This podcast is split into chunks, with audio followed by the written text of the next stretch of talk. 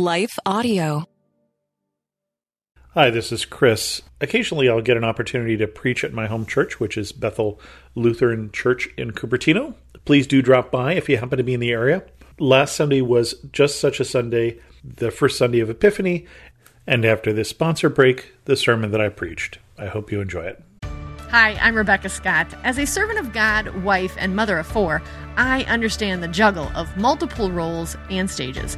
That's why I created the Encourager podcast to help guide us through the messy middle stage of life. Join me on the Encourager as we challenge the chaos and embrace harmony. Together, we'll create practical systems to balance your roles and fulfill priorities. And we will do it while having joy and energy for both home and work life.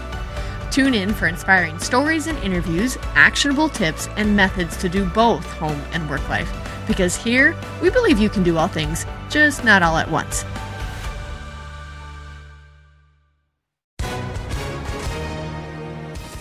Hi, everyone. If you've been injured in an accident that was not your fault, listen up. We have legal professionals standing by to answer your questions for free. Call now and find out if you have a case and how much it's potentially worth. Call 800 497 4410. I'm here with spokesman John Wolf. So, John, tell everyone listening who should call right now. Well, Maria, first off, thank you for having me here. It's always nice to answer the listeners' questions. Now, as far as who should call in, anyone who's been injured in an accident and think you deserve compensation, give us a call right now. 800 497 4410. You'll find out if you have a case and how much it's potentially worth. Thanks, John. You heard it, folks. Take advantage of this opportunity and call now 800 497 4410. Advertisement sponsored by Legal Help Center may not be available in all states. Good morning. I'd like to thank Pastor Ben first for giving me the opportunity to preach at this, which is a major church holiday. This Sunday is, of course, the, the holidays are done and the pastor is tired Sunday. It is also Epiphany, or at least we're going to be celebrating Epiphany today. Epiphany was technically yesterday, and this would be the first Sunday of Epiphany. But Pastor Ben was very insistent that he didn't want you to lose out on this major church holiday of Epiphany. And I say major church holiday, I was surprised to learn that the church has celebrated Epiphany longer than it has celebrated Christmas by more than 100 years. And so the fact that Epiphany and Christmas are so close together is a little bit coincidental. We don't know that the wise men showed up 12 days later than uh, the Christmas story, that they you know, just got the time wrong or whatever. We don't know exactly when they showed up. We do know that the, the date for Epiphany was set sometime in the second century, and then after that, the date not for Christmas was set, but the next major date that was set was the date of Jesus' conception. And it was because the church believed that Jesus died on March 25th, which was at that point the vernal equinox. Calendars have shifted a bit. And there was a belief among Jewish, uh, Jewish scholars and early Christian fathers for some reason that I cannot find any evidence that it's true, that prophets died on the day they were conceived.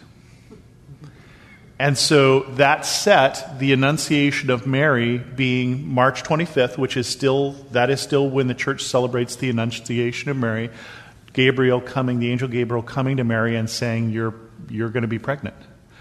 And if you add nine months to that, you get December 25th which is how the date for Christmas was set. Coincidentally, a minor Roman holiday, the Feast of the Unconquered Sun, S U N.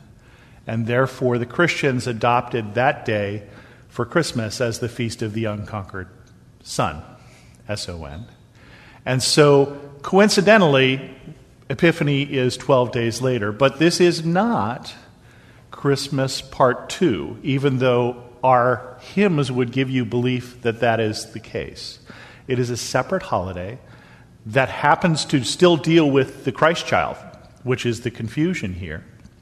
It, we don't know exactly when it happened, but it happened sometime within two years, we think, and we'll get into that why later, after the birth of Jesus. Could have been 12 days later, could have been two years later, somewhere in that range. Uh, we know that you'll notice when the wise men come to Bethlehem, they don't come to a manger in a stable, they come to a house. Um, so there's been time has moved on a bit. And this holiday, if I said to you that someone had an epiphany, how would you look if you had an epiphany? Anyone want to tell me what you would look like if you had an epiphany? Surprised. Surprised, okay. How about this? Slap the forehead. Oh my gosh, right? That's an epiphany moment. An epiphany moment is a sudden, unexpected realization. And in Christian parlance, a sudden, a sudden, unexpected realization of the plan and purpose of God. And that is, that is epiphany and we'll, how we'll be dealing with it today. But this church holiday had a different name, or has a different name, in the Eastern Church where they call it theophany. So I would also like to wish you a happy theophany today, and that is the manifestation of God. And the two sets of verses that are associated with this holiday are the ones we read today, but also the baptism of Jesus, where Jesus comes out of the water, the Holy Spirit descends like a dove, and the voice says, This is my Son in whom I am well pleased. A definite theophany moment, a manifestation of God. And so we get manifestations of God in babies and in baptism. Now, we're reading this year in the Gospel of Luke. Most of this year is going to be spent in the Gospel of Luke because it is that liturgical year.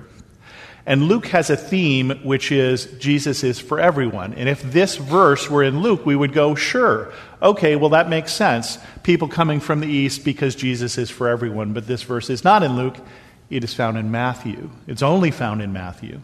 And Matthew has a different theme. Luke was writing to Greeks, Matthew was writing to Jews, and his story is I told you this was coming.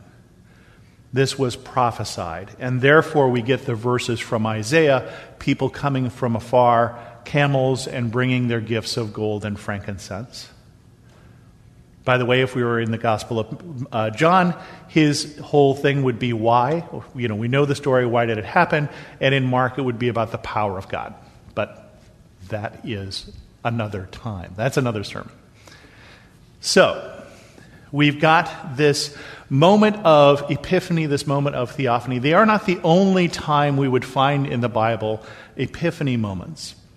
One of the ones that occurred to me is the prodigal son, who slaps his head and says, I would be better off at home, and changes his direction and heads home to eventual reconciliation theophany moments, moments of manifestations of God. We'd also get Moses and the burning bush, who makes a very sudden and deliberate career change reluctantly from shepherd to prophet. And one of the things we learn from these moments when we get that peek behind the curtain at the plan of God is that they lead to change. So I want to look at this verses today, especially the verses here in Matthew, and I want to look at it through three different lenses the lenses of the wise men, of Herod, and of Joseph. And we'll do it in that order. So you're a wise man, you are somewhere in the east, fairly vague. We don't know where they came from. They are not kings. Uh, as we sing about in our songs, they are told to us by Matthew as wise men. They were probably people who study the skies. They would be a mixture of, at that time, astrologers, astronomers. It was kind of one and the same thing. Probably, we don't know, their daily job would be making a star chart for someone or a horoscope or making predictions if this was a good day to start a project. That's the kind of thing that someone with that title would likely do. And we don't know what they saw, but they looked up one day and saw something extraordinary. We call it the Star of Bethlehem. We don't know what it was. Was it a star? Don't know.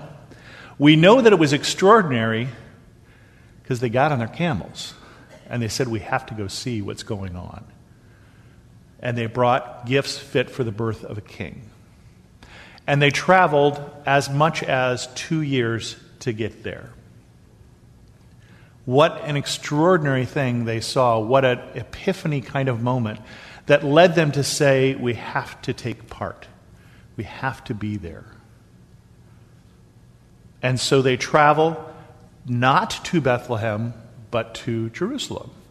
And they stop and they ask for directions, just proving that men can actually ask for directions if they are wise men. we don't know how many there are. It does not say three. The reason we say three is they bring three gifts. And that's where we get three wise men from. But they stop and they ask directions and they say, Well, who would know about the birth of a king? Well, certainly the king in the country. And so they stop and ask Herod the Great for directions. Where would we find this young king that was just born? Herod is afraid, but we'll get into that later. He asks the Jewish rulers and say, Where would they find this king that was born? And everybody agrees it would be in Bethlehem. So they head off to Bethlehem. They find the house. They bring their three gifts of gold and frankincense and myrrh. And most biblical scholars that I have read read a lot into those gifts. That one, they've already said they're coming for a king, and gold is a gift fit for a king. But frankincense is incense. And so frankincense is an odd gift for a king, it's really the gift for a priest. And so we see in their gifts king and priest. King who is Lord of all, and priest who will intercede on our behalf for God. And then we get the third gift, which is myrrh. And we are told that myrrh is often used for embalming. And so a lot of biblical scholars see foreshadowing of the death of Jesus in that third gift. Although I did learn this week that you can mix it and make a salve, and it also works very well for diaper rash. So we, we may not be giving the three kings as much credit as they were due in terms of bringing good gifts. And then they don't go back to Herod, as they have promised to do, because they get a dream and they head off in a different direction. They head home and disappear again from history back to whatever mysterious place they came from. The second lens we want to look through is that of Herod the Great. Herod the Great is the, the Herod in particular who is king at the time. And Herod is not named Herod the Great because of his wonderful disposition. Herod is a very, very interesting historical character because Herod was not born a king. When Herod was born, for the last hundred years, the kings in Israel, the kings in Judah, had been the Hasmoneans. And the Hasmoneans are the descendants of the Maccabees from our story of Hanukkah. They've been kings for a hundred years, and at one time there breaks out a civil war where one brother and another brother are going at each other, if an armed conflict, because one both want to be king, and only one can be. And Herod boards a ship and heads to Rome to try and get Roman help because the kingdom of Israel, the kingdom of Judah, is at this point a Roman protectorate. This is, this is not an independent kingdom. It was conquered by Pompey the Great in uh, just before the birth of Jesus, not that long before. Pompey was a contemporary with Julius Caesar. Now, Herod's family has connections with Julius Caesar. Herod has connections with Mark Antony. And so Herod is connected to Rome, and so he goes to go get help. And history says, to his surprise, the Roman Senate says, No, you're now king of Israel and Judah. And they make him king. And so he comes back and with Roman power becomes king in this country. which is a little odd because he is probably not Jewish. History records him as being Idumean, or a descendant of Esau rather than a descendant of Jacob. And Herod really, really likes being king. And we say that because Herod is willing to go to great lengths to stay being king. At the time of our story, Herod has probably already killed three of his sons for trying to take the throne. One of his wives, a mother in law, and as I recall, also a brother in law. So Herod has done some nice things, like he has rebuilt the temple. He's built the, temp- he's built the fortress of Masada and some other projects. But Herod, having not been born a king, plans to die a king. And he plans to die a king right here, no matter what. And Herod was likely having a pretty good day when three people show up by surprise and say, We're here looking for the king that was born. Why are the people and, Judah, and Herod afraid? They have been through relatively recently a civil war, and they know that it is not good to have two different people claiming to be king. And so Herod says, Go find out where he is and bring me back his address because I would love to go worship him also. Herod is lying. Herod does not intend that.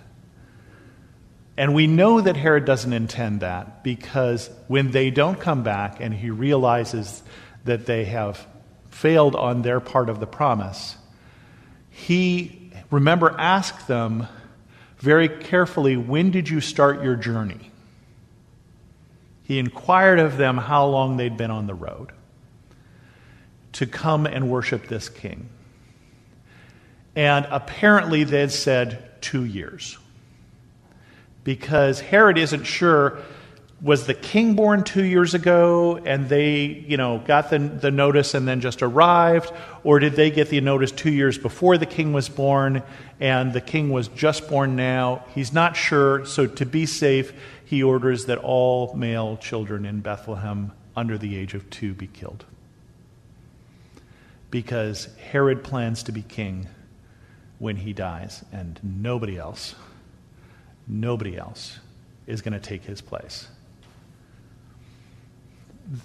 To be fair, if we look at the long scope of history, there are more Herods than there are George Washingtons. There are more people who cling to power than those who voluntarily give it up. But Herod has an epiphany moment too, and his epiphany moment is very uncomfortable. He gets a view into the plan and purpose of God and finds out he is not it. He's not part of it. And it is very, very scary. And then we come to Joseph. And let's assume, just for sake of argument here, that the wise men were given a two year head start and that the baby has just been born and that's why they're still in Bethlehem. We don't know for sure, but let's just assume that. If that's the case, Joseph is having an interesting year. Joseph was a carpenter, we believe, was the proprietor of Joseph Carpentry and Fine Furniture um, up there near Galilee. And he was planning on doing a lot of projects this year. He, he had the, the project for the Berkowitzes with the, you know, with the, the end tables and the coffee table. Um, was working on that when suddenly he finds out that his fiance is pregnant, and he knows the child is not his. And just when he's ready to set her aside, he gets a visit from an angel and says, Yes, it's not yours, it's mine, it's God's. And so, okay, we've got a change of plans. It's going to be Joseph and son furniture, you know, fine furniture and carpentry. And just when he's gotten used to that idea, and Mary is fairly well along, he gets a rather untimely invitation by the government of Rome to go to Bethlehem. Because the government of Rome wants to tax everybody efficiently, and to do so, they need to count people.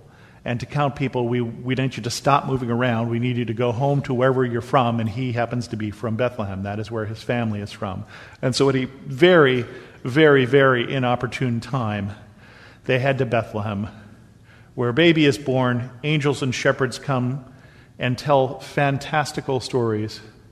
And just when it seems like things are getting back to normal, just when the, you know, the tree's out by the curb and the things are packed up and you think you're ready to go home and start working on the end tables, three more, let's say three, we know it's plural, uh, wise men from some place you've never heard of in the East show up and they say, We've come to worship the King.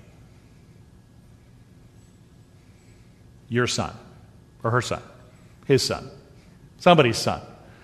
We've come to worship the King, and we've brought these wonderful gifts. And then they head off. Before they head off, one of them says to Joseph, Oh, just by the way, when we came, we came through Jerusalem when we happened to mention to Herod that, that the king was born and that we were coming here. I hope that's not a problem. By the way, we got to go. so Joseph is probably not surprised that he gets a dream where an angel says, You've got to get out of town now. You're going to take this child and his mother. You're going to use maybe some of that gold that was just brought to you, and you're going to Egypt until Herod the Great dies. So, again, a little picture, a little glimpse into the plan and purpose of God. And what do you do when you get a little picture into the plan and purpose of God? Quite often it leads to change. It leads to getting on your camels and heading into a country you've never been to to worship a king who won't even be your king. It leads to getting on a camel and heading to Egypt to flee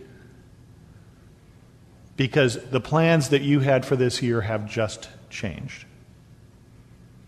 But those epiphany moments can be like that. Those little glimpses into the plan and purpose of God can bring us to moments of change. And so as we go forward into 2024, uh, you have, I'm sure, wonderful plans for this year. Uh, you have major New Year's resolutions. Some of you have broken your New Year's resolutions already, but I, I feel the first week should not count. But as you go into 2024, I hope we can all leave room for epiphany, leave room for theophany, leave room for those moments where God breaks into our everyday and gives us a glimpse of the plan and purpose of God, and be open to the change in direction that may come from that. Moses changed his profession, Joseph certainly his location, and the prodigal son his direction. And so may we go into this year be ready for the unexpected. Amen.